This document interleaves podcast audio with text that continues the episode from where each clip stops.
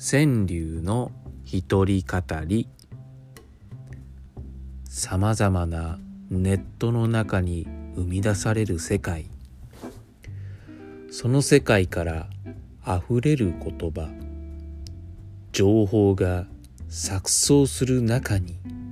真の本音があるのでしょうか。私は言葉にしてこそ真に伝わる魂の本音があると信じております。そうそう。最近政府が外に出るな。休めってこう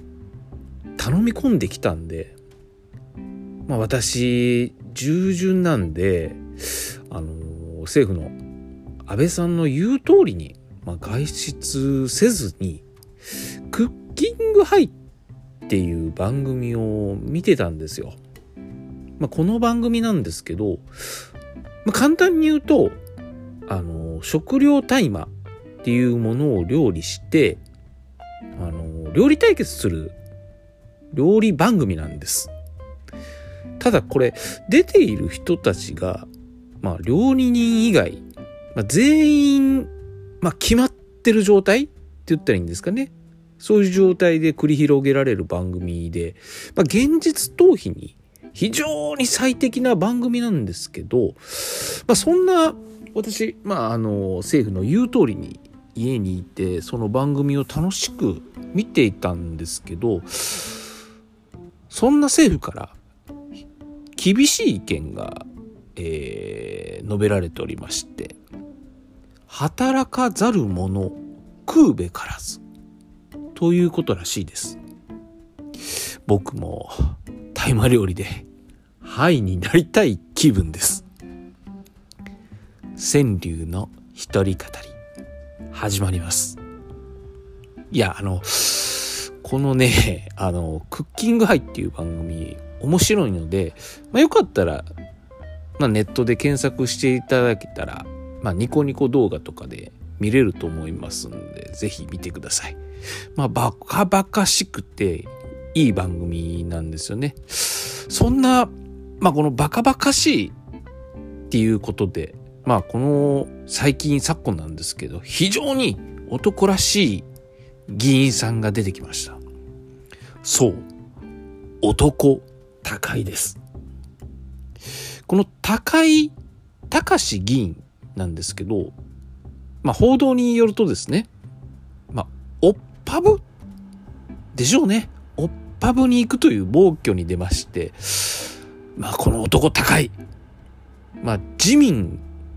の人たちが、まあ、保証しないっていうふうに言ってるんで、まあ、金落とさないんだったら俺が落とさるっていう一人、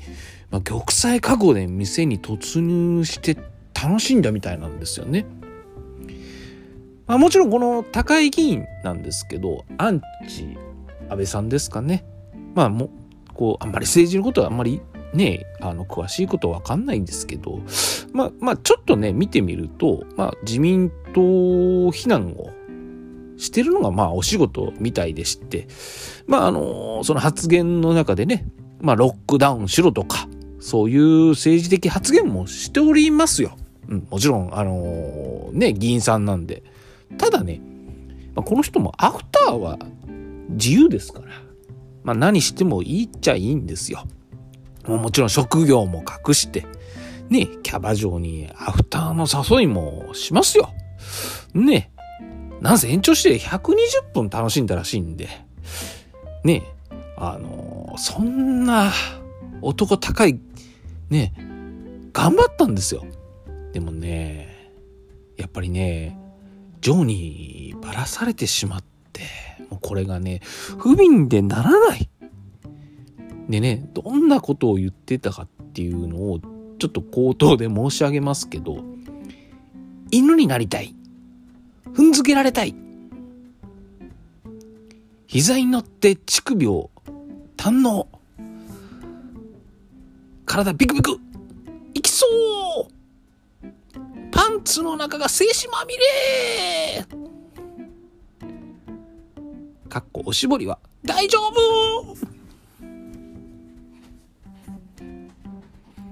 勃起時チンチンが高い高いになったよ射精時これが俺のクラスターだいやーもうね俺だったら無理。死にたくなりますね。いやもうね語彙のセンスがもう笑かしにかかってるんですよね。これ本当ならこれ素晴らしいですよ。もうサービス満点。ねえあのこの人立憲民主党の人なんですけどもねもうビンビンに立ってもうててねこれ高井さんね俺思うんですけどクッキングハイの料理の食べたんちゃうんかっていうぐらいハイテンションで最高に下品でまあ個人的にはいいやつなんですよ。もう特にねもう俺のクラスターのくだりはもう最高。もう男ですわほんま。まあこれをねまああの楽しくないっって思ったんでしょうね。あの接キャバ嬢の2人が。でもうバラしてしまったんやろなと思うんですよね。まあ冗談が通じない。シャレがわからないやつがね。高井さんの笑いがわからないやつが。だって想像してみてくださいよ、もうね。もうこの、ちんちんが高い高いになったよって言ってるんですよ、勃起しながら。もうこれ面白いじゃないですか、もう。で、行く時にね、俺のクラスターだとかね、パンツの中が精子まみれなんて、もうそんなね、語彙普通出ないじゃないですか。もうね、もう、笑かしにかかってるっていうのがなんでわからないかなと。僕ね、このニュース聞いてね、少し悲しくなりました。でね、高井さんのね、奥さんもいらっしゃって、まあ、これがね、発生川千佐子さんっていう、まあ、結構綺麗な方なんですけど、ね、この人がシャレがわかる方だったら、うん、願うんですけどね、シャレがわかる方であってほしいなって。まあ、わからなければこれ修羅場ですよね。まあ、政府はね、自己責任を推奨していますので、まあ仕方ないっちゃ仕方ないんですけど、ね、よく考えてみてください。お金払って、自分の性癖ばらされて、叩かれてって思うと、もうバカなんだけど、人生終わるほどのことしてないんだよって。みんな追い込むなってそんなの。よくないよ、ほんとこんな感情。言いたいことは言えばいいよ。どこでもね。でも、なんか、巨人師匠みたいにね、笑いがないとね、ほんま疲れるんですよ。で、このクッキングハイっていう番組も、THC 休憩っていうのがあってね、大麻を味わう時間があるんですよ。なんかそういう、とした心の余裕が欲しいなっていうふうに思うんですよね。さて、短い時間でしたが、またよろしかったら聞いてあげてください。では、さようなら。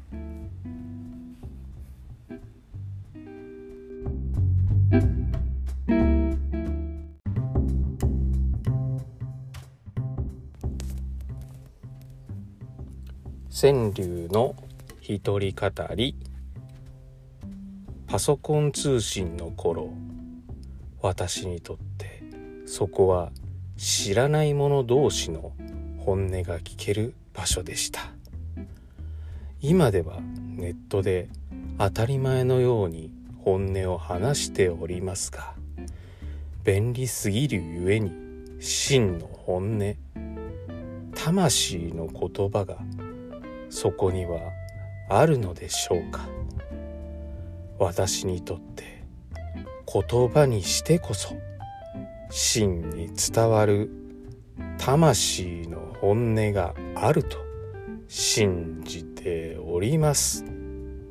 そうそう大阪府がコロナによる緊急事態宣言に伴う自粛要請に対して休業しない施設を公表すると吉村知事が話して実行されているのですが大阪にはそれはそれは大きな声で喋れないような恥ずかしいお店があるのですが今からその店が公表されるっていうことを楽しみに自宅で過ごす毎日でございます。川柳の一人語り始まります。まあ大阪の吉村知事がですね公表することで圧力をかけようとしているのはわかるんですけどもし仮にですよこれ。まあ仮にまああの風俗店とかがね要請に応じずに公表を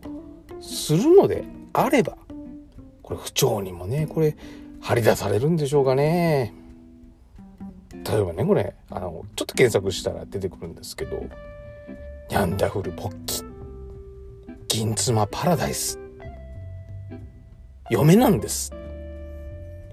ハイブリッドヘルスマダム調教新生即尺ガチンコクラブ。激安ゴーゴーフィニッシュ。奴隷志願変態調教飼育クラブ。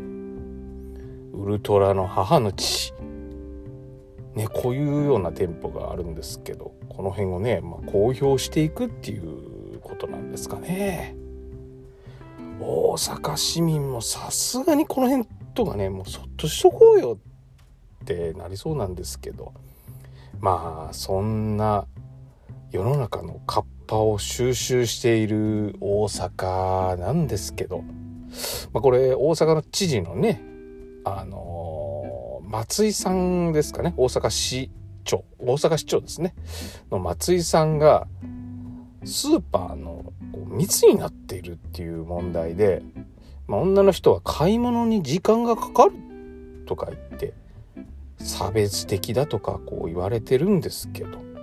私に言わせたら個人的感想だと思うしまあでも実際そりゃそうだよなっていうふうに思うしみんなコロナで鬱憤が溜まってるんですかねって。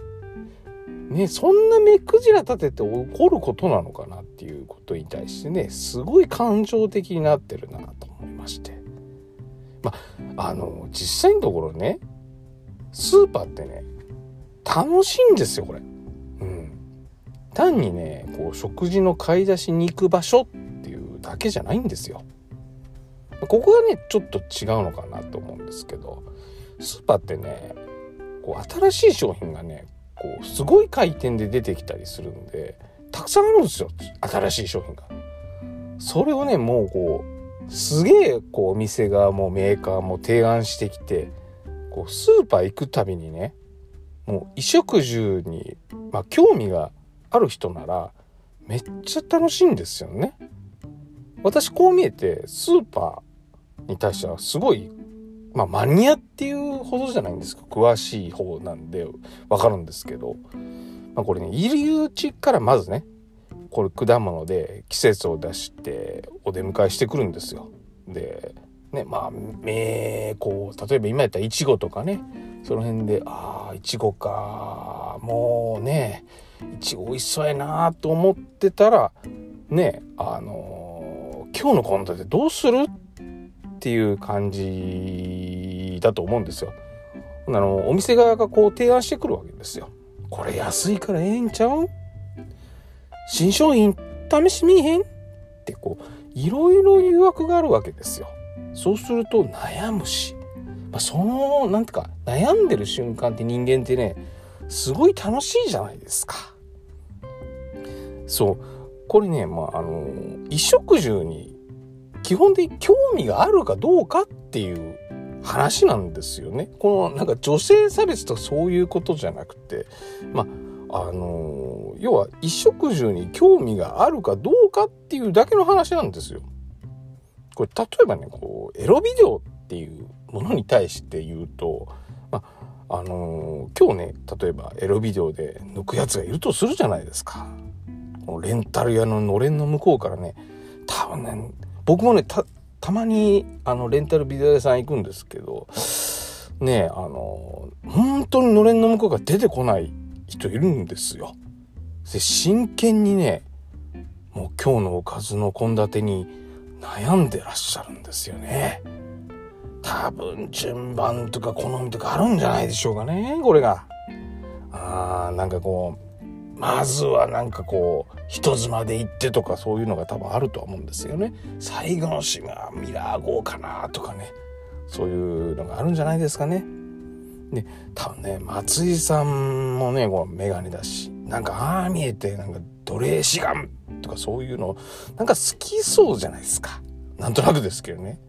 好みの女性にもなんとなく厳しめでぽっちゃり好きとかもこういうのあるんじゃないかなとかね勝手に想像してるんですけど。まあそんな中ね国からこう10万円のお小遣いが来るじゃないですか。ね松井松井さんのね奥さんとかはこうスーパーが楽しいしねレストランとかで散財するかもしれないんですけど、まあ、これたまりにたまった男性はねもう大変ですよ。コロナショックで、うん、